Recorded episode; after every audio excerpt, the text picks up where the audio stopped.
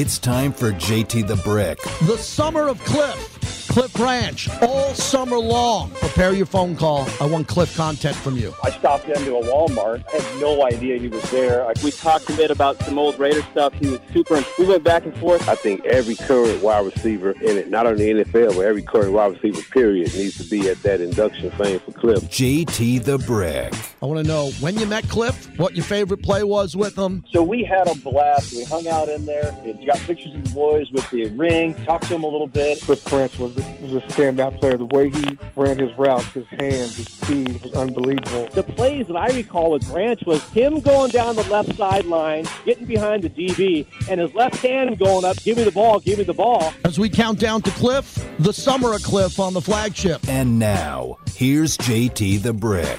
All right, JT, back with you. Thrilled to be here. Hour number two of the show. We're going a little bit longer today. The Raiders will make the announcement on their new play by play voice. We will have the guest on at 205. Q will come on right after that. He has a big show lined up as the Raiders had media availability. Earlier today, we played the Kolton Miller interview, and tomorrow they'll be in pads.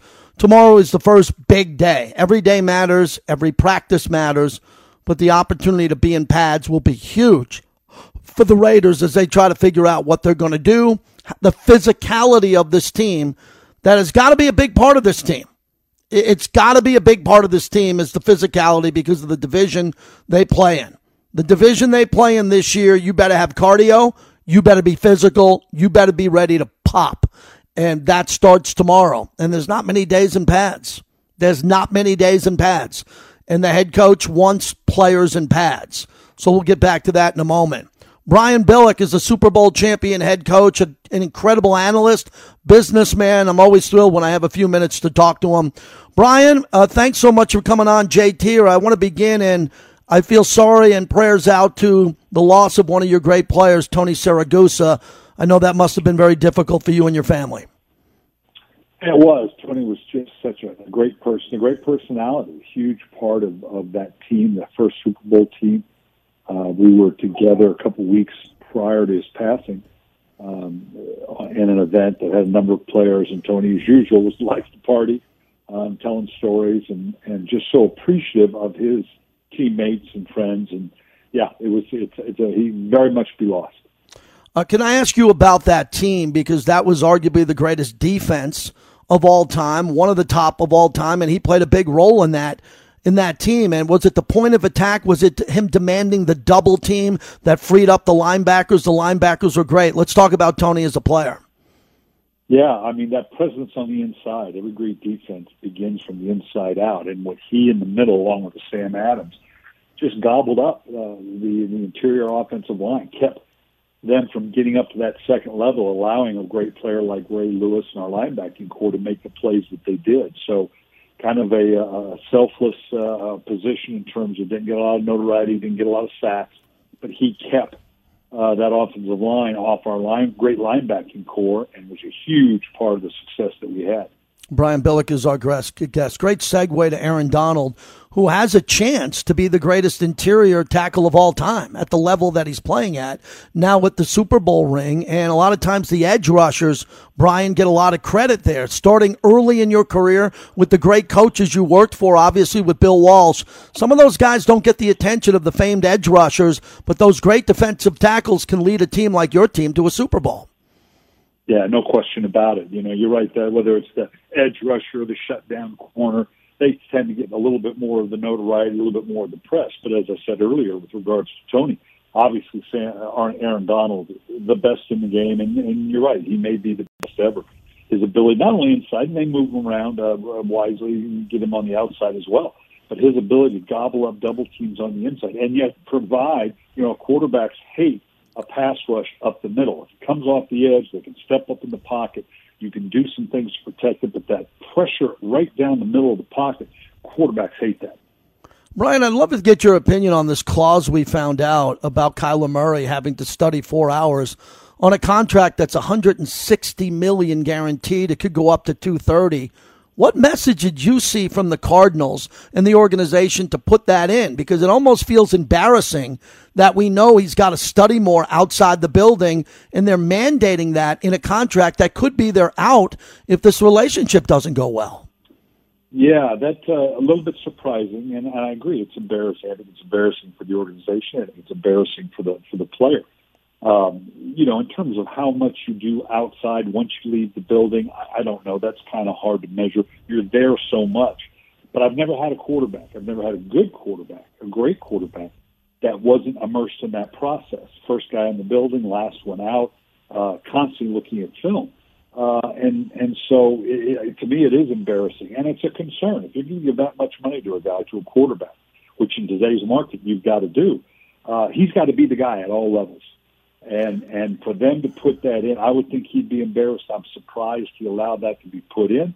Certainly, they want him, and that appears to be an issue in terms of his preparation. There's a lot of different ways to handle it, but uh, I think it's embarrassing for the organization and for the player.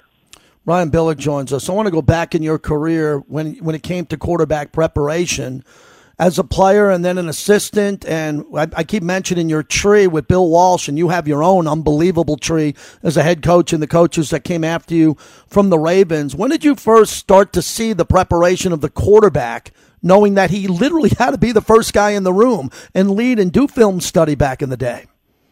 Well, as as the game progressed, um, you know, the Bill Walsh in the book we wrote, Finding the Winning Edge, talked about the attributes that you have to have as a quarterback, and certainly you have to have the physical tools. Doesn't necessarily mean, and when you list them, you know, a huge arm wasn't wasn't high up the list. There had to be a certain, uh, you have to have a certain football knowledge, an intuitiveness about the game. But there clearly has to be that work ethic because you are the center. You touch the ball on every snap. Offensively, the entire team is going to take their lead from you in the way you prepare you have to have those answers when you're sitting in the team meeting and the coordinator or the head coach says, "Okay, what do we do here or there? What happens on this play?" He ha- the players have to know that he knows that. Uh, and and raw ability is great to run around and make some things happen, but the great ones have that that ability to understand and process the offense, and that doesn't just happen. That takes from you know a lot of a lot of hard work and, and, and most quarterbacks recognize that. When you're as talented as uh, Kyler Murray and as successful as he has been, it's hard, you know, to, to argue with him about, well, hey, this is just the way I've prepared. Okay, uh, maybe that's the case, but but to win a championship at this level, it's probably going to take more. And until he does, he's going to have to answer those questions. Brian Billick joins us. Brian, so Davante Adams comes to Vegas with Derek Carr. He leaves Aaron Rodgers. The Raiders have Hunter Renfrow, Darren Waller. They got a lot of weapons on there. What type of a step up does he make now? He was a great, he is the best receiver in football statistically, and he plays with his college quarterback in Derek Carr. What do you think about the potential chemistry there in Vegas? Oh, it could be huge. And the fact that they've got those other elements, you know, when you look at Kansas City, it's a huge, a huge part of it was not just that they had Tyreek Hill, but they had other gifted receivers, and not the least of which was Travis Kelce. That combination, uh, it's the combination of those that really take you to the next level. It'll be interesting to see how Kansas City does now that they don't have Tyreek Hill. Well, by the case of the Raiders, when you have that kind of combination, the options for Derek Carr, um, it, it, it's it's going to obviously elevate his game. The fact that they have the previous relationship, this could be outstanding for the Raiders. Uh, Brian, a couple other topics that are out there that I think are really important uh, coming into this league season. Buffalo was 13 seconds away from beating Kansas City. They even changed the overtime rule. Each team will have a possession now. Buffalo's got a real close taste. And you remember back in the day with Jim Kelly, who you knew well, and those teams got a lot of taste of going to the Super Bowl and losing. Do you expect Buffalo now to take that next step? Are they the team that knocked on the door and should be able to break it in? Well, they certainly have to be thought of in that way. You're like you said, they were that close to it and beating a good Kansas City team uh, or and, and getting close to being a good Kansas City team. They've got all the elements. Again, let's go back to the quarterback position. Uh, what he has done, his evolution from beyond his first couple of years has been brilliant. Um, he, he truly is a two-dimensional quarterback in terms of the ability to run the ball, design runs, and his ability to get the ball down the field. Uh, and then with the receiving core that he has. They, they've really evolved. They're always going to play good defense. Yeah, clearly I have, they have to be one of the top two or three teams in the AFC to go to the Super Bowl. Uh, the 49ers, big decision they have to make, Brian. You know that organization well. Kyle and John Lynch, John now a Hall of Famer, decided to go with Trey Lance, and Jimmy Garoppolo's really good, even though he's coming off a shoulder surgery here. I guess it's go time for the Niners. They, I think they have a Super Bowl roster. They beat Green Bay and Lambeau, but there's still time. You got to break in a young quarterback. He hasn't been through the wars yet. What's that like when you're coaching a team that has a roster ready to go, but maybe a young quarterback who could be two, three, four years away? Yeah, that is the tough combination because they have been good. Now, you know, injuries have really hit them like they do every team. I'm not trying to make excuses about about it, but over the last couple of years, uh, Garoppolo has been really, really solid. Uh, has just come up a little short in some playoff games. Uh, so they are a good team. But when you, if indeed they end up going with the young quarterback, even though he's the, their first round pick in 2021, there's a learning curve there. And the, the little that he's actually played, it's going to put a lot of pressure on him. Obviously, they believe in him. You know, this goes back to the old discussion. When you take the quarterback in the first round, should you play him or should you sit him and he learns? And this is a classic. They sat him behind Garoppolo. We're going to see how much he's learned. I think in hindsight, they may have looked back and say, you know what, maybe we should have played him uh, the entire season in 21 because he'd be that much better in 22 on a team that, like you say, could be knocking on the door if they can stay healthy. Uh, could be knocking on the door for a Super Bowl. Super Bowl champion head coach Brian Billick as we wrap it up. Brian, Lamar Jackson's in a really unique situation, and I know you don't want to comment on Mr. Bisciotti's money here, but we know the slots of what these quarterbacks are making now, from Mahomes, Carr's extension, to what we just saw with Kyler Murray, even with that clause there. And Deshaun Watson got 230 million guaranteed. So can you just touch on Lamar? I think he can make every throw. He's one of the greatest runners, as good as Michael Vick, in my opinion, but he doesn't have an agent. So when he puts this deal together, whenever it comes, what are you looking forward to seeing in this contract if they if they retain him long term? Well, Lamar is is, and we overuse this word, but he is truly a unique player, both on and off the field. His talents are unique to, to anybody else in the league, uh, and off the field, the way he's approaching it, with his mother being the agent, and I'm sure they're getting uh, a, a great deal of uh, counsel. And uh, the Ravens want to sign him; they want to give him the money, and they will uh, like you said, the numbers are the numbers. The, the, in terms of uh, with these quarterbacks, it's larger and larger chunks of guaranteed money, which stretches an organization because unlike some of the other professional sports in the NFL, the cap, as large as it is, it's it's fixed. The, the is only so big, and every piece of that pie you give to one player, you don't have that to give to another. So that's that's the challenge for them. That once this gets done, and it will, they're wholly committed to keeping Lamar uh, and they will pay the price, and that price is fairly and easily quantifiable if you actually sit down. I'm not sure that Lamar isn't just trying to say, you know what, I'll just play this thing out and see what a free agent market looks like. Uh, that could be huge. That may be his his uh, uh, plan right now because the organization would love to get a deal done. Tell us about X-Tech shoulder pads. I know you do a lot with it. This company, you're an entrepreneur. There's a lot of parents listening with kids who are playing football and want to put on great pads. Well, I'm very proud of my association with uh, uh X-Tech pads. Bob Broderick started this 10 years ago. It's the number one pad in professional football. Uh, it's become the number one pad in major college football. Organizations like USC, Oklahoma, Auburn. It's exciting now because uh, as, as we filter down into the high schools – the parents are getting involved. It's not just, well, I'm not just going to take any old pad that the high school happens to have. They're getting involved with it. They're going to xtechpads.com or at xtech uh, on Instagram because they recognize and they see I can get the same pad that Aaron Donald, Josh Allen, jo- uh, Josh Jacobs has. Uh, and, and the good thing about X-Tech pads, we're 100% American made. We can uh, process your order in a day. It will ship in a day we need to protect our young people. This is the best pad in the game. Thank you, Brian. Always a pleasure to talk to you. Have a great rest of the summer. You too. Brian Billick, a Super Bowl champion head coach with the Baltimore Ravens. Good get today on a busy day for us as the Raiders have announced their new play by play voice. You can find all the information up at Raiders.com. Jason Horowitz is going to join us at 2.05. Jason Horowitz is the new play by play voice of the Silver and Black. Uh, that was just announced. You can see that at Raiders.com, and he'll join us here in less than an hour, and we'll talk to him at the top of the hour. So this will be interesting and fun, and we welcome him. Jason is the new voice of the Raiders. He's on our team, our flagship station. We will welcome him to the Raider Nation here at the top of the hour and uh, hear what he has to say about the process, uh, what he's done in the past. Uh, I'll let him tell the story. He's coming up here in less than an hour. His background is very impressive. Young guy who gets an opportunity with the famed Las Vegas Raiders. Jason Horowitz will join us at 205. Congratulations to him. Mitch in New Jersey. Thanks for waiting, Mitch. You're up next. Go ahead. How you doing, JT? Uh, good show. Uh, you know, you know, uh, Eli will get in before Jim Plunkett. He's got two Super Bowls. Probably the numbers almost the same. I mean, they can't make up their minds. But when it's a, when it's a Raider, then he stick it to them. And one more, uh, like Dan Marino had no Super Bowls, but he had great numbers.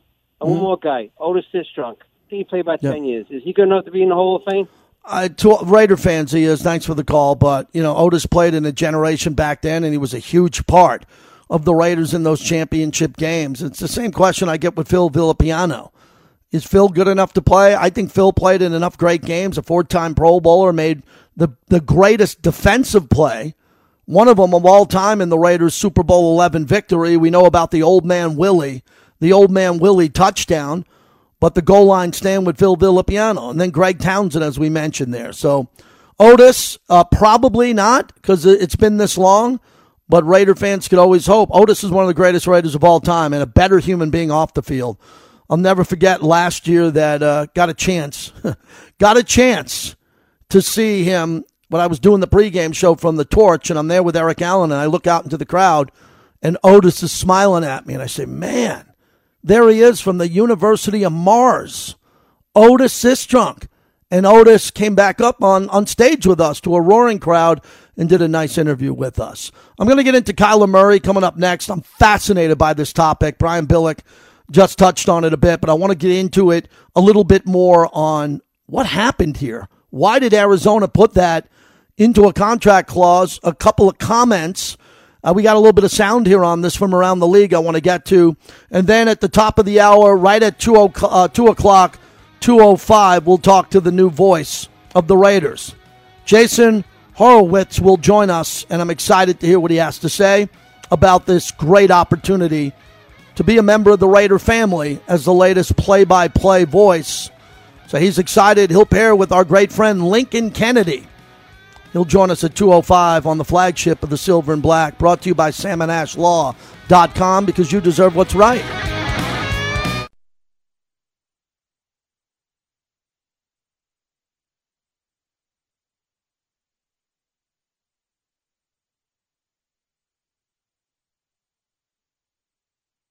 Play fake by Stabler gets him time to throw. He delivers. Branch makes the catch on the 25, turns and sprints to the 20, the 15, the 10, the 5. Touchdown Raiders! A 41 yard touchdown pass to Cliff Branch, who caught the ball, just hooked a little bit at the 25, and then looked the defense in the eye and said, Catch me. All right, welcome back to Raider Nation Radio. JT, we're off tomorrow for Aviators Baseball. Aviators have a rare day game. That's our only conflict. I think, for the rest of the season. So good luck to the Aviators. We like, we love Don Logan and the team over there, Jim Gemma, the whole team, and that's where I live across the street from that stadium, and I love it. And uh, only been a one game this year. Hope to be out there for more. We'll be back on Thursday. I'll be back, be at Raiders practice tomorrow in pads.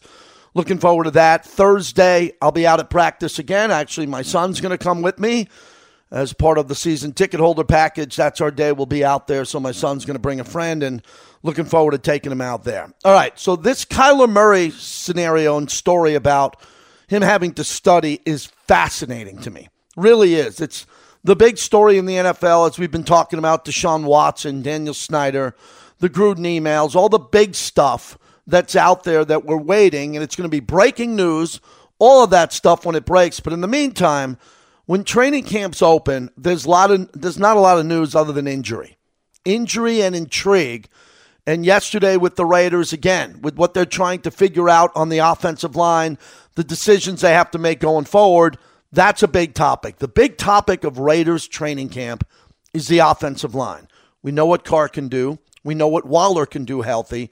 Renfrow, the development of the corners. What is Jonathan Abram going to do? Is he going to start? Is he going to play? Is he going to up up level his game to a not a Pro Bowl level, but a, a player that can go out there and make plays? So we know what the position battles are going to be, and there's not many of them. And I think because of the deep running back room and the fact that they have outstanding receivers led by Davante Adams that the special teams are going to pick up, right? The guys who barely make the team, the 51, 52, 53rd guy are going to be special teams guys who are going to be exceptional because they can do multiple things. And then our special teams with our kicker and punter and all that's going to be fine. I, I think exceptional. AJ Cole is a Pro Bowler, and Carlson is one of the best kickers there. So again, limited position battles, but a bunch of competition. So the issue with Kyler Murray comes down to his ability to study film. And I think this is a really embarrassing moment for Kyler Murray, who goes down as a Mount Rushmore player in the history of Texas high school football. He's arguably the greatest quarterback ever to play Texas high school football, which is a really big deal. Look at Matthew Stafford. Look at the players who have played in Texas, Baker Mayfield. Go through the list of icons from the 60s, 70s, and 80s. There's a bunch of them. Kyler Murray is either the best or clearly a Mount Rushmore guy. He goes to Oklahoma and wins the Heisman Trophy. Enough said. Once you win the Heisman Trophy, you're a made man. He goes number one overall. Number one overall. That's a really small fraternity of players. And he gets a second contract, and it's a super contract. 230 million roughly, 160 million guaranteed. Now let's talk quickly about these guaranteed contracts. The architect of that, that every football player should thank every day, is Kirk Cousins. Kirk Cousins was the first to do it. He got 84 million guaranteed. He cashed all those checks and got more money and is living in another contract now. Kirk Cousins is a very good player, like a Jimmy Garoppolo. Very good player. Probably should have had should have gone deeper in his career in the postseason already. I think Kirk Cousins very similar to Derek Carr. You can win a Super Bowl with Derek Carr. You can win a Super Bowl with Kirk Cousins. You can win a Super Bowl with Jimmy Garoppolo. He missed one deep ball to Emmanuel Sanders that would have won the Super Bowl. They're in the game. But back to Kyler Murray. I think you can win a Super Bowl with him because he is a really good quarterback. Now, not in the elite level, which would be top 10, where Deshaun Watson is. He's got 230 million guaranteed, but he can't get on the field because of the allegations against him and the fact that he's settling. But when you have legs and you can make every throw, and I make this point, it's very important. Sometimes the really small athletic quarterback, Fran Tarkenton and Kyler Murray, very similar, right? Fran Tarkenton was maybe the greatest running quarterback until Steve Young came along. And then after Steve Young, it was Michael Vick. And then after Michael Vick, to me, it's clearly Lamar Jackson. He's the best running quarterback I've ever seen right up there. I have him better than Steve Young, right with Michael Vick. And Kyler Murray's in that conversation because of his speed, his athletic ability, a top baseball prospect, and the fact that he can run. But all these quarterbacks can make every throw. Kyler Murray's made every throw you can make. That's going to your left as a righty quarterback, pivoting and throwing it 50 yards to your right. He's done it all. He's thrown bombs for 60 yards. He's thrown touch passes. He can do it. But the Cardinals realize that he doesn't study enough. He doesn't take home the playbook. He doesn't live in the playbook, which is a really big term. Now, first, I want to play Ian Rapoport, who talked about this the other day the clause in the contract and why this is such a big topic on sports radio. Probably the biggest NFL topic because it's embarrassing to the Cardinals and embarrassing to Kyler Murray that this leaked out. Here's Ian Rapoport from NFL Network. I did a double take too, and, and, you know, in fact, as far as I can tell, this type of language is not in any other player's uh, contract. Certainly not any big time, big money quarterback. But here's what it is: there is in Kyler Murray's new five-year extension, $230.5 million contract extension based on new money, an addendum that is essentially an independent study clause. What this means is that Kyler Murray has to study by himself for four hours per game week. Uh, so byes, he's okay, but four hours per game week needs to do it on the team issued tablet, which of course teams can now monitor.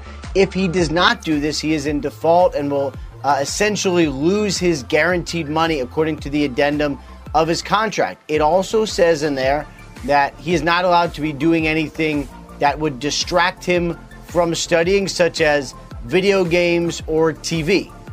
So, yes, and this is something that was extremely important from what I understand for Cardinals owner Michael Bidwill. Make this kind of commitment to someone. You want him to be the face of the franchise. There is significant uh, workout bonuses for the offseason. They want Kyler Murray around in the offseason. They also want to make sure that he is studying as he needs to be uh, based on the kind of commitment they gave him monetarily. So it was important to put it in the contract. Kyler Murray, from what I understand, gets it and eventually agreed to it. So you hear him talk about this clause and what's going to happen here in the four hours of studying. So last night on my Mad Dog show on Sirius XM, this was a big topic. A lot of people called in on this, and I learned a lot about this. And one of the examples that I gave was Rich Gannon. And I told the story of Rich Gannon last night, which, if you haven't heard it before, I'll tell you again. We got a new audience here every day on Raider Nation Radio.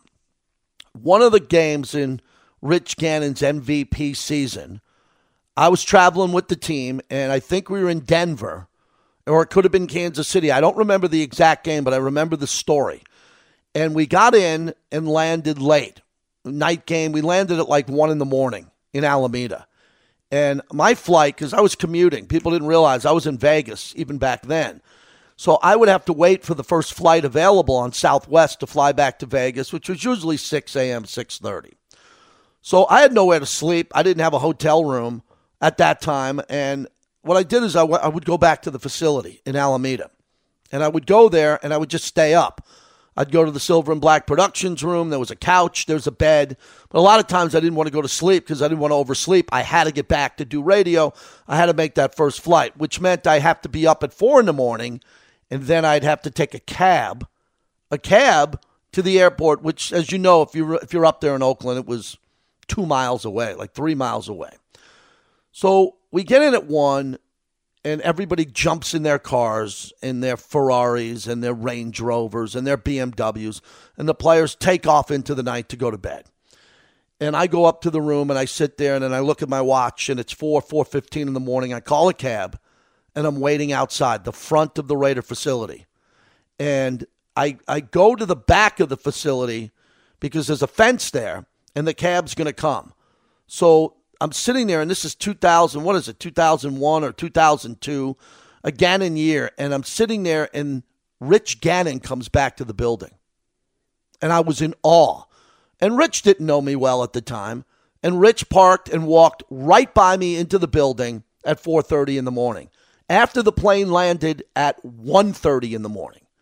So he's got a young family, he's got a wife. He must have went right back home. I don't know, slept an hour or two and was back in the building before anybody. I saw it with my own eyes, and there was nobody in the building.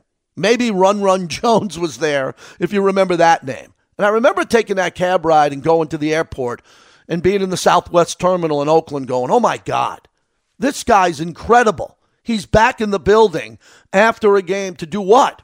To break down film. Wasn't there to work out, wasn't there to run laps. In the pitch black, he was there to break down film. That was Rich Gannon. That's the complete opposite of what the Cardinals are telling us about Kyler Murray. They're saying basically that they don't trust Kyler Murray. They're going to guarantee 160 million of the contract, but there's a clause in there that they can get out of the contract. Remember Jamarcus Russell, the Raiders, true story, sent him home with the blank, blank DVR, the blank tapes, the cassettes there to go watch, and he didn't watch it because he came back and he lied to him because there was nothing on the tape. This is part of that Jamarcus Russell, not wives' tale, true story. They don't believe that Kyler Murray goes back and studies. And he talked about it in the New York Times in 2021 that he's not a film study guy. So he gave that information out for the public to talk about in the past. And then there are times where plays break down and he tries to save the play with his legs and his feet and run around. And the Cardinals are saying, no, that's not going to work anymore. We need you to break down film at the level of the quarterbacks in the AFC West. Derek Carr is an animal when it comes to film study and work prep. Period. You know that. You would assume the same for Justin Herbert. You would, you would know that for Patrick Mahomes. as an MVP and at the level that he plays at. And Russell Wilson's one of the greatest quarterbacks of the last 10 years, period. He's a Hall of Famer. He's fitted for his gold jacket already as he starts in Denver.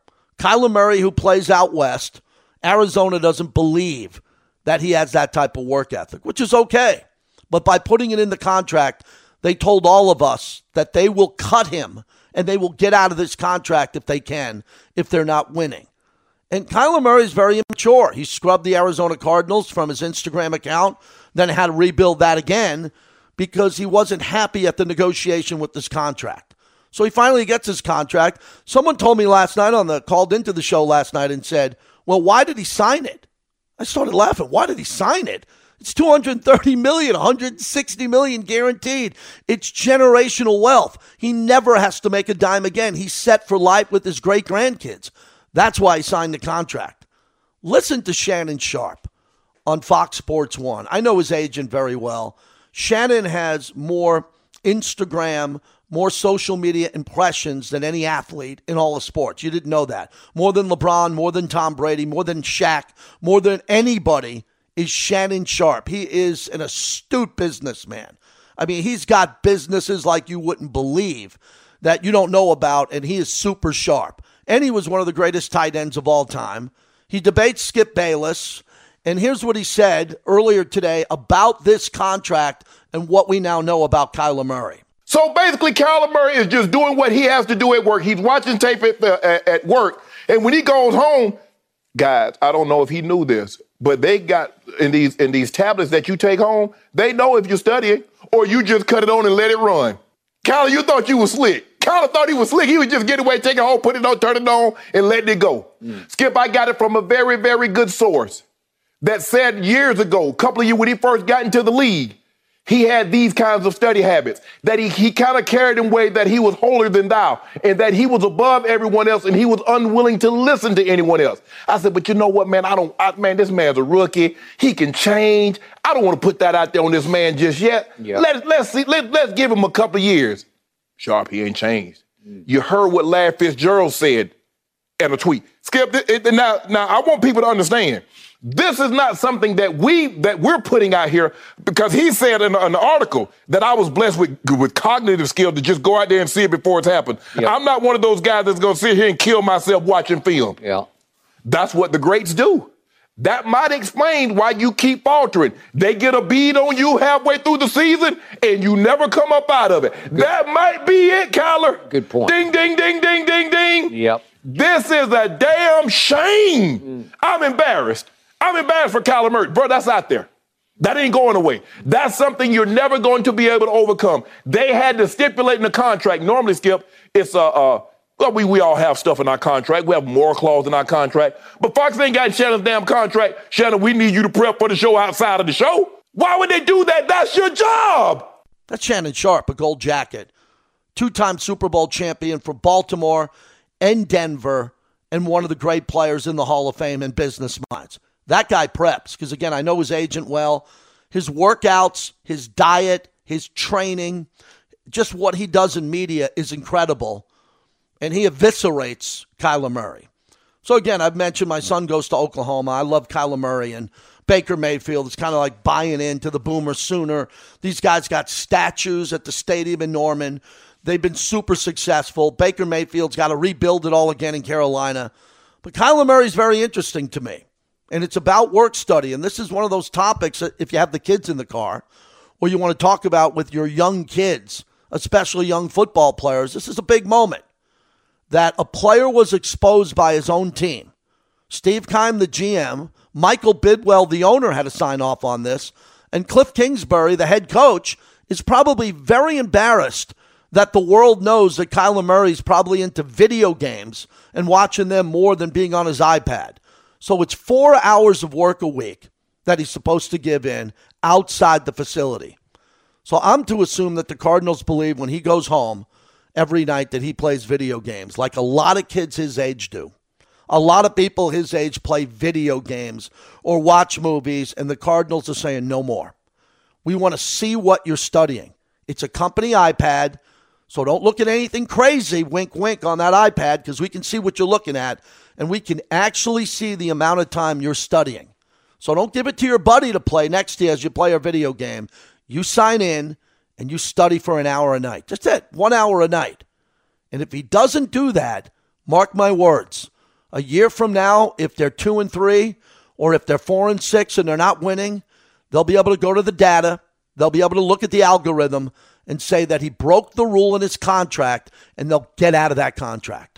Hopefully that doesn't happen to Kyler Murray, but it could. That's why they put it. Any reason, anytime they put something in a contract, they do it for a reason. And that's the reason they're doing it. The Cardinals don't trust Kyler Murray, an exceptional talent. And this to me means this is going to end ugly at some point down the road. We're brought to you by Resorts World. We often tell you about the great experiences we have at Resorts World, and that would be the great experience of Dawg House Saloon. When you come in, there's free parking. You come off the elevator. It's right there in that theater. Next to the theater is Dawg House, where we host Monday Night Football once a month. They have the sports book there. And then at night, they turn it into a country bar with entertainment. They have such great entertainment there, and the footprint of the place is great. Great drink specials, very comfortable to spread out. You can place your bets, you can watch the game, and listen to live music. Scott Sibella's vision of Dawg House and Resorts World, the newest, the biggest resort property on the strip. 702 365 9200. If you have anything you want to add on Kyler Murray, comparing him to Jamarcus Russell, all the way to the greatness of the film study of Derek Carr Let's keep it going. Raiders training camp, and you're getting all the coverage right here on the flagship, Raider Nation Radio, 920 AM.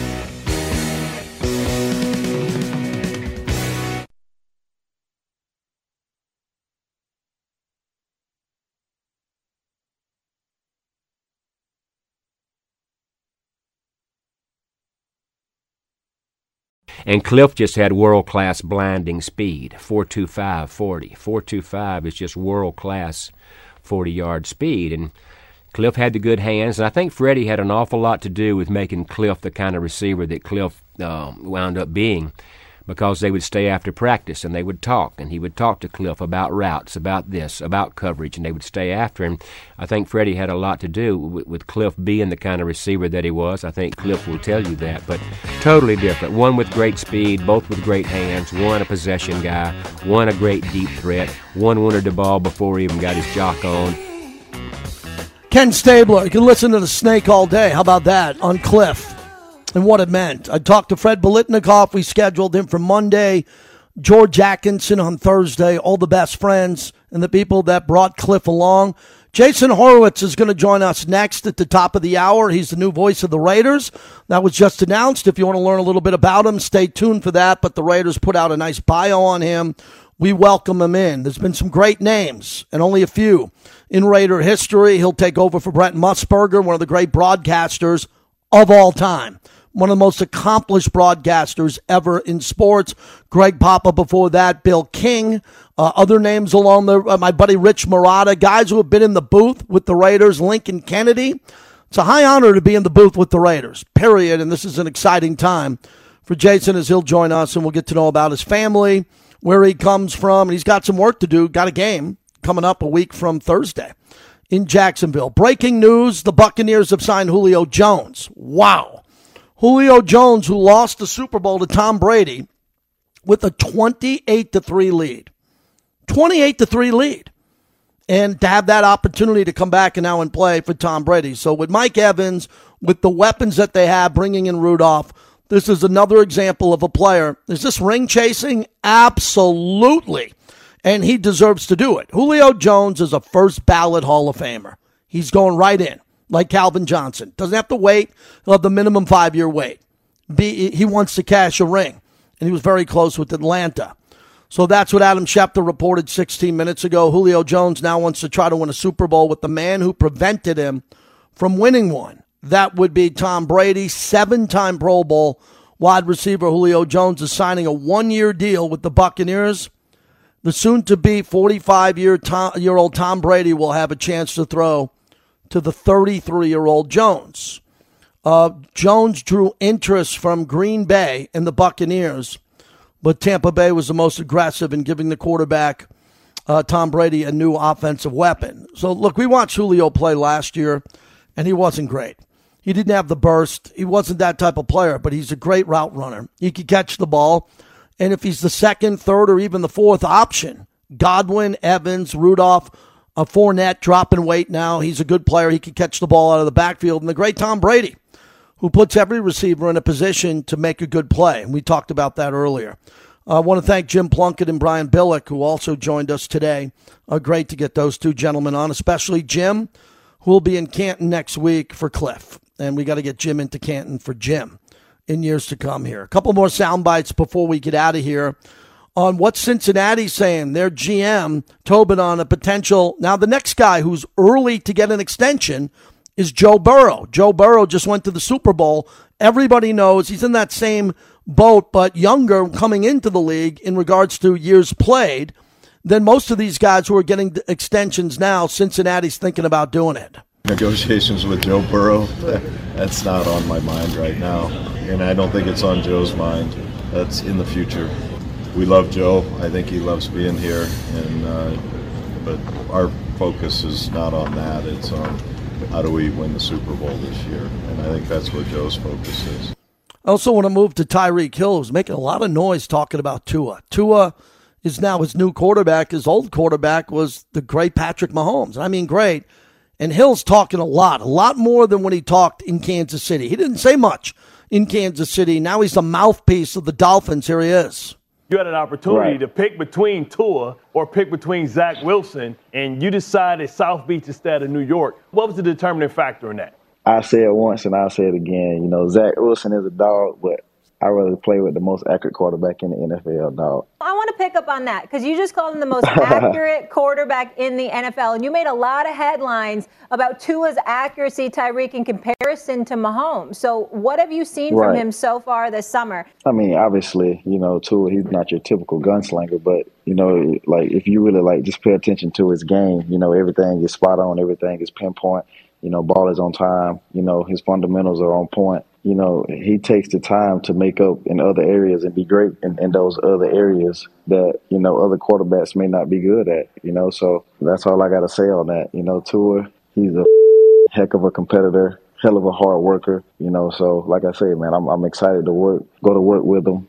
He will throw Tua under the bus if Tua doesn't get him the ball. Uh, the good news for Tua with Tyreek Hill is you can get him the ball quickly.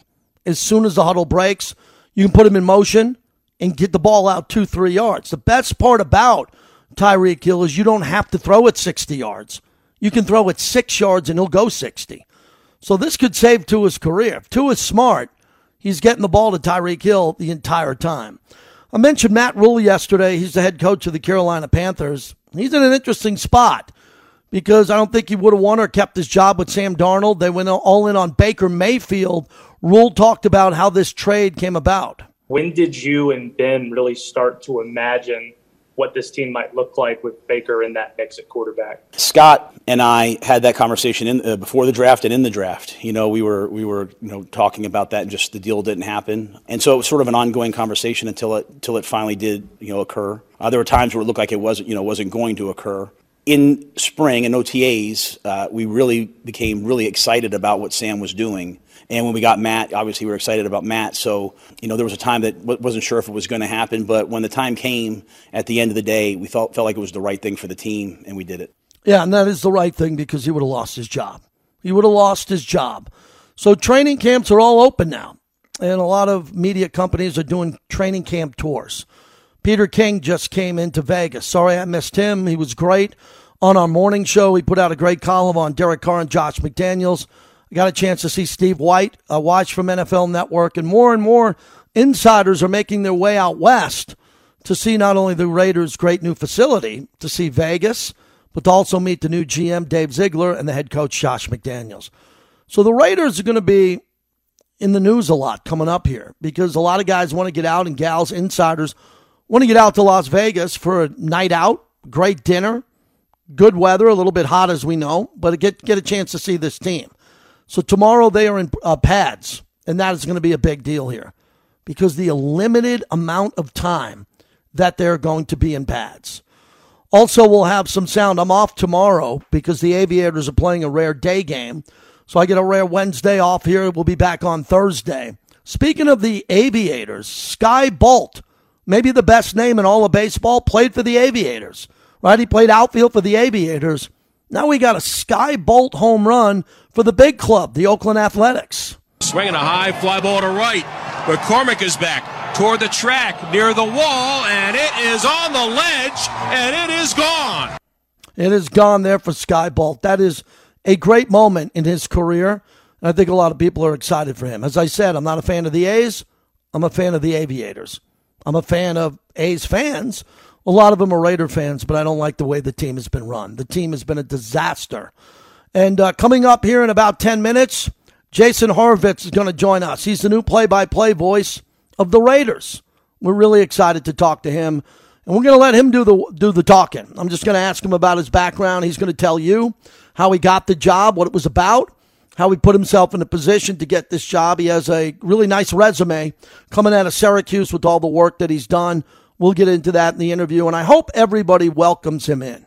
Okay, the mature thing to do, the right thing to do, is welcome in this young man who's the voice of the Raiders. You've been there before with a new opportunity. You want to be welcomed in. There's been great names before him. We know that. We know that. That's part of the past, and the Raiders pay tribute to the past. They always do. Who does it better than the Raiders? But when you start with the Raiders, like I did 24 years ago, George Atkinson welcomed me in. David Humm welcomed me in. They gave me an opportunity. This is going to be a great opportunity for Jason, and we'll talk to him in about 10 minutes and get his opinion. Then Q has a really big show lined up. No one grinds harder than Q. He was at the media session and practice today. Q will take over right on his show, right where he is. So stick around. Do not turn the channel.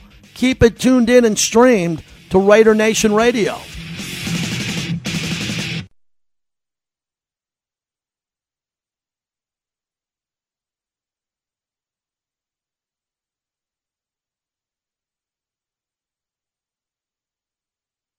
As Carr drops back, throws middles open. Waller's got it at the 47 yard line and down on a big 20 yard gain here to start this initial drive. Waller was open and Carr did not miss him. That is the former voice of the Raiders, Brent Musburger. We'll talk to the new voice of the Raiders, Jason Horowitz. He'll join us coming up here in a little bit. We're excited to talk to him and welcome him into the Raider Nation as we begin a Q. This is his show. We'll do this interview, get out of the way here for Q. He's going to have a big show lined up today. We'll welcome in the new voice of the Raiders and then move on. We'll be off tomorrow for Aviators baseball. I'll be back Thursday. Uh, Raiders are in pads which is a big deal coming up tomorrow. And then the Raiders will have another practice. And then next week, we're heading out to Canton for the summer at Cliff and the big ceremony for Cliff Branch. But the Raiders also play a game against Jacksonville, which is a little bit unique that they're playing Jacksonville in the preseason and they're going to play them in the regular season. Same goes for New England, which they got in the preseason, the final home game, and then they'll play them at home again in the regular season. That's the only marquee national game at home at Allegiant Stadium, as there's others on the road. So we'll talk to Jason about the schedule coming up here, his schedule, and how he has this opportunity coming up here with the Raiders. Raiders made an offensive line change. Look, there's going to be, I think, more. I think, as we said, the Raiders are at a point now where they're going to be making decisions on the offensive line. The core player, Kolton Miller, spoke earlier today, and he was laughing, having fun had a Sons of Anarchy shirt on. I was like, man, I've never seen him talk like that. He's a pretty quiet guy. I remember when he came in. Now he's been thrust in to be the leader of that offensive line, mentoring someone like Alex Leatherwood, Dylan Parham, who comes in in the third round, the Raiders' first pick in their draft. They started with the third round pick. And then the opportunity to figure out how they're going to figure out the rest of the middle interior of that offensive line. Uh, Davante's been in the news a lot for his comparisons of Derek Carr to the great Aaron Rodgers. I don't know if you saw Aaron Rodgers today showed up as Nick Cage from the movie, and, and I thought it was really cool. When you can dress up like uh, Con Air, he showed up exactly dressed like him today. And that's who Davante played with his entire career. Now he goes to his college roommate in Derek Carr. He made the comparison, didn't walk it back, didn't change his opinion, just clarified on what he thought was Derek Carr's great career and the arc of that career. And, and people get uncomfortable when you talk about players in the Hall of Fame when they're young. I do it all the time. Hall of Fame is about numbers. It's about numbers and where you're at with numbers. If you add a championship like Matthew Stafford was able to do, you're in a really good position. You add a championship and then you have the numbers, you're in a great space to get to the Hall of Fame. Derek all he needs is a championship because those 4,000 yard seasons, those fourth quarter comebacks, those touchdown numbers are all going to add up if he plays a long, long career to the Hall of Fame. Can he get a ring and get over the top? Now, remember, we interviewed Jim Plunkett about an hour and a half ago. Jim is on the doorstep of Canton, Ohio in the Hall of Fame. And Jim's got two rings, but he doesn't have the stats of a Derek Carr or an Aaron Rodgers. So the league has to look at Jim Plunkett a little bit more differently.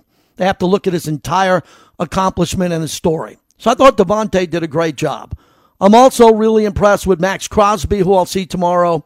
I think Max is going to have a big year this year. Monster year playing opposite to Chandler Jones. And then we're going to see more and more about the depth chart in the secondary, which I'm looking at. I have a depth chart here in front of me. The progression of Jonathan Abram at safety, Tre'von Moehrig in center field, and how good is Rock Ya-Sin to come in and close down and be the corner. If he plays just as good as Casey Hayward or a little bit better, the Raiders won't have to worry about that. And then we'll get to Trayvon Mullen on the other side as he comes through the injury, the pup list, as he gets ready to play, and how he's going to take the next step. I also think one of the most important players in the preseason is Nate Hobbs. Because if Nate Hobbs improves to be better and better, Nate Hobbs can be a starting corner for the Raiders in case of injury, and I definitely want to see him at that level. I think he is growing into that. He's growing into a person. I think his personal life is coming into play. That's going to be a big deal. And one more player before we wait for the new voice of the Raiders, Denzel Perryman, who's been wearing the beanie cap and coming in with the cup of coffee. Big smile, super excited. Can't wait to see how he plays. But it's our pleasure to welcome in the voice of the Raiders. Jason Horowitz is kind enough to join us, the new play by play voice Jason, congratulations. Welcome to the Raider Nation. How does it feel today? It feels amazing. It really does, JT. And uh, by the way, I will 100% also wear uh, one of those beanies on a regular basis. Uh, so, so that doesn't have to just be Denzel. Absolutely. We got a lot of new Raider gear being delivered to you and your family. I want to get through a lot of questions here. I want to start off before we get to the process. Take us back to your youth, your passion for sports as a young boy before you got to Syracuse and Newhouse. Where did it all begin for you? You know what's crazy is that, um, so my grandfather, when I was in kindergarten, I went to half day kindergarten. Uh, so I grew up in Michigan and I went to half day kindergarten and my grandfather would pick me up from the like kind of like enrichment program that I went to before the afternoons. And like once a week, he would take me to Toys R Us, and we'd go get. You remember starting lineups, those little figurines that if we never played with them, they'd be worth so much money. But I was five, so I played with them all the time. And the first one I ever got was was Bo Jackson. And you know, you grow up in Detroit, and Barry Sanders comes, and like he was my favorite player as a kid, as a Lions perspective. But before that was Bo and like Tecmo Bowl, I wanted to be Bo Jackson and Marcus Allen and all those guys, and like they were the greatest. And I really wish I still had that starting lineup figurine because I really think it would be special now. Bo I have no idea where that one is. uh, Bo and Marcus would love to hear that story.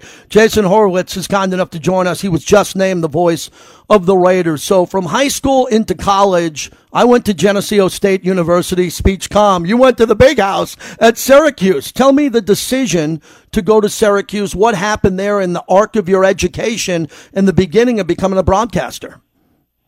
I um I always knew I wanted to be a broadcaster. In fact, I, so I used to annoy the heck out of my older brother because we'd be playing Sega Genesis and I'd be announcing the games.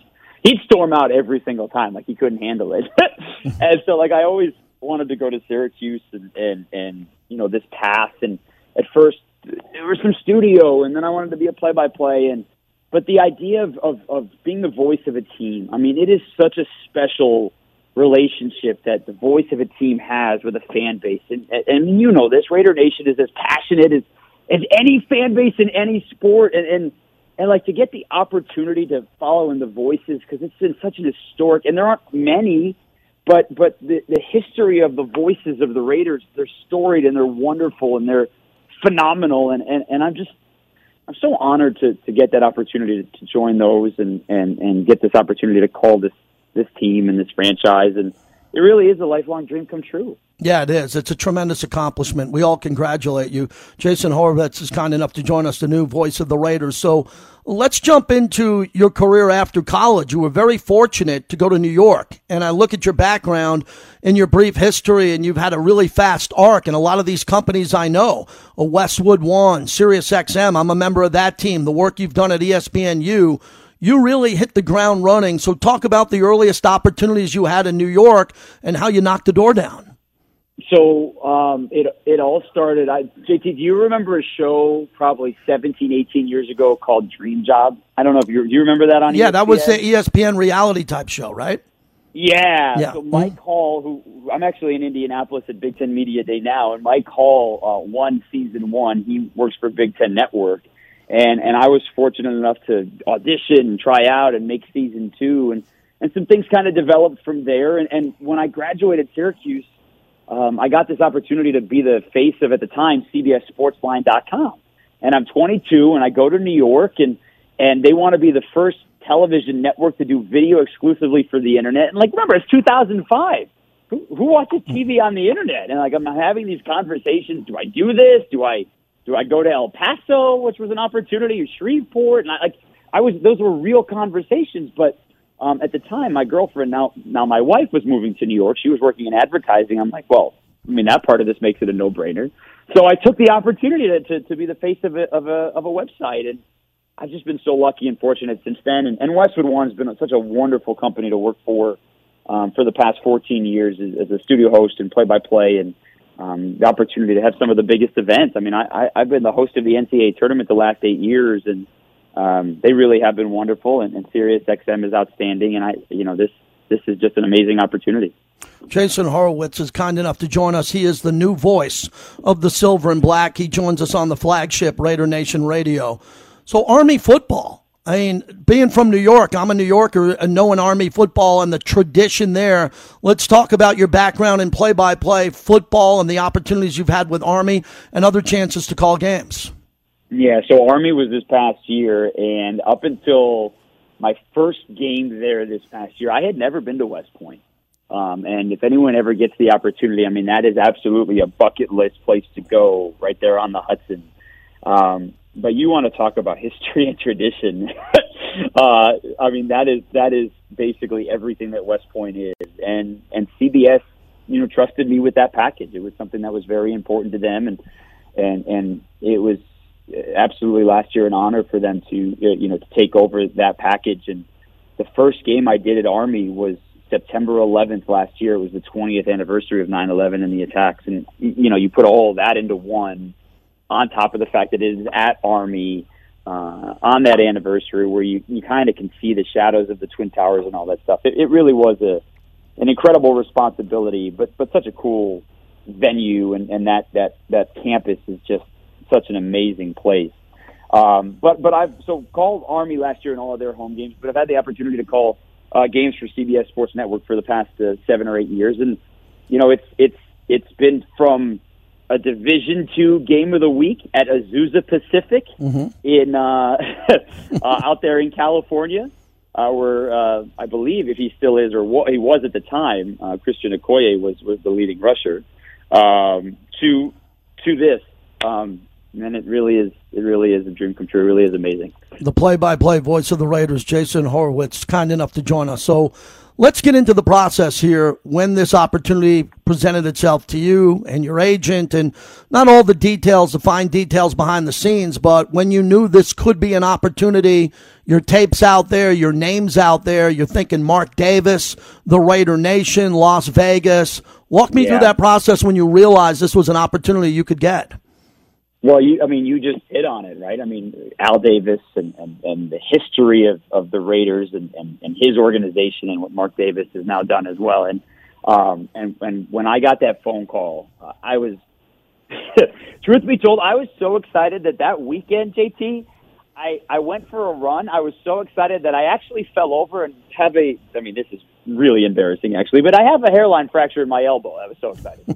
so I am so dedicated to this that that, that is what happened. But um, no, when they called it, it was it was one of those things that when when you get an opportunity uh, like this and it presents itself, I think you realize just how special it is. Um, and, and and you know, I knew what was in front of me, and I was I was so excited to a get the call, uh, and b go through that process, and you know, getting that job, uh, getting getting the the message that that I had been selected as the voice of the Raiders. I mean, it's that's something I'll never forget. Yeah, it's a true honor with the names that have been calling games before you. And you get a chance to work with Lincoln Kennedy, and Lincoln's been a great friend for many years, and Lincoln is fantastic yeah. from the work that he did on the sidelines and to get to the booth, and one of the great Raider offensive linemen, and, and someone who has so many reps and so much experience with multiple voices there. So the chemistry, I think it's going to happen really quick because when you work with Lincoln, and I have over the years. He makes you feel comfortable. What are some of the challenges for you as you turn around here and there's a game in Canton, Ohio coming up a week from Thursday? Yeah, uh, well, I mean, first of all, Lincoln and I will get together and, and, and get to know each other a little bit, and, and that's as much as anything else. It's how how crucial you know that chemistry is going to be. But I I uh, from everything I've ever heard, including having him on as a guest a couple of times throughout shows throughout the years, I mean, he is just such a personable guy such a likable guy. You know, he's obviously a larger than life figure. Uh, you, I don't know how much you've seen me. I'm five eleven and one sixty five, so, so that dichotomy is going to be pretty fun. Um, but no, I think we're going to have a great time together. He's just got this big personality, um, and, and I can't wait to get to know him. Uh, tell us about your family. You mentioned your wife, your family, and what a typical day in your life is before this Raider gig, and how it's going to look after this. Yeah, so we have three kids. Uh, our daughter is going into fourth grade. Um, she'll be nine coming up in September. Our son uh, is is five and a half, and um, we have a one year old uh, who is just so full of energy. Um, and they're super excited about this. My my son is obsessed with he's obsessed with logos. He's obsessed with mascots. Um, and and his recent thing is he likes teams that have the color black in them. I, I mm-hmm. you know, there's obviously way before this, and uh, so when I told him that, hey, I, I'm going to take over as uh, the voice of the silver and black, he's like, it's got black in it. That's amazing, and he was so excited. So. Um, you know they're they're all pumped about it. They they can't wait to you know start rooting for this team and, and being part of it. And um, you know we're really excited. Jason Horowitz, kind enough to join us. How psyched to see the voice of the silver and black. Let's quickly get to the fans. These are the most notorious fans in professional sports, from the black hole to the fans that travel to the international fans. So moving to Vegas from Oakland, you know the history in LA. This is a West Coast right. global hub for fans who are coming from all over the world you got to be really proud of that, Jason, to represent on the radio this fan base. They live and die with this team. They have such yeah. deep history going back to their parents and their grandparents. How important is that connection to you and the fans? Oh, it's a hundred percent. I mean, look, it's it's it's the most passionate fan base. It's a diverse fan base. It is all over the country, all over the world. Um, some of the biggest Raiders fans that I've ever come across are are here on the East Coast, and folks that I have worked with and have heard from so many of them uh, here in the last hour or so. And and that is that's everything you could ask for, right? I mean, we all want the opportunity to call these amazing games, but you all also want to do it for for fans that care as much as they do. And what a great like JT, what an awesome time to to, to get an opportunity to take over for a team that's got so much potential so much excitement behind it. All the players that are now there, you know, the excitement around you were talking about when you brought me in about Denzel Perryman and, and the beanie and what a year he had making the Pro Bowl and you know the trade for Davante Adams and like the, the, like this just it's such a great time to come in and, and how excited uh, this fan base is because there is there's so much to be excited about and you know in the new city and all of that stuff. So it really is um, something that I can't wait. I, I can't wait for next Thursday. to be yeah. perfectly honest, you know, your first call in the preseason most likely won't be a Davante Adams touchdown, depending on what happens. But how excited are you? How excited are you to call the first card at Davante Adams touchdown? It's never happened before. You're going to be the voice of that. That's an amazing opportunity. First of you know what what are hoping that it's many, right? Yeah. For, for not just this year, but for years to come. Um, no, I can't wait. And and you know, I've I've been watching the last you know few days, the last couple of weeks, all the press conferences and videos and things that Derek have said, and and and Davante, and and and how excited these guys are to get back together, and you know the connection that they have going all the way back to Fresno State and the more than sixty touchdowns, you know they had together there, and um, it really is just it. This has an opportunity to be truly special, uh, and and you know, I'm I really am honored. I know we keep saying that, but I really am honored to get this opportunity to be part of that. It's an opportunity of a lifetime. I can tell you, I speak for some. This is a family. This is a family, the Davis family, with deep, deep history around the league, going to Canton and the Hall of Fame. The tradition that is a special tradition, not only in the NFL, but in professional sports. And you are part of the family now. We welcome you. We wish you the best. Welcome to the Raider Nation. Jason, if I can do anything to help and help you and your family get off to a quick start here, thanks so much for doing this and enjoy it. Celebrate with your family tonight as the voice of the Raiders. Thanks, JT. I really appreciate it. You got it, buddy. Take care. There he is, Jason Horowitz. He's the new voice of the Raiders here on Raider Nation Radio. And again, you know, I've known the guys before him, and I know people behind the scenes and the decision makers. I employ for Raider fans to do the right thing here. Welcome that young man. He gets an opportunity of a lifetime. When you're a broadcaster, you dream. You dream of opportunities like this. Welcome him into the family of the Raider Nation, and I'm sure he'll do a great job. Q does a great job. He is up next. Happy that I was able to talk to the play by play voice. Off tomorrow for Aviators on tonight on Sirius XM, if you can hear that show on 82. And thank you, everybody. And again, welcome to Jason Horowitz, the new voice of the Raiders. Q is here with a monster show. He was at the practice today inside the media session. He'll have a lot to tell you there, and I will see you back on Thursday. Have a great rest of the day, everybody.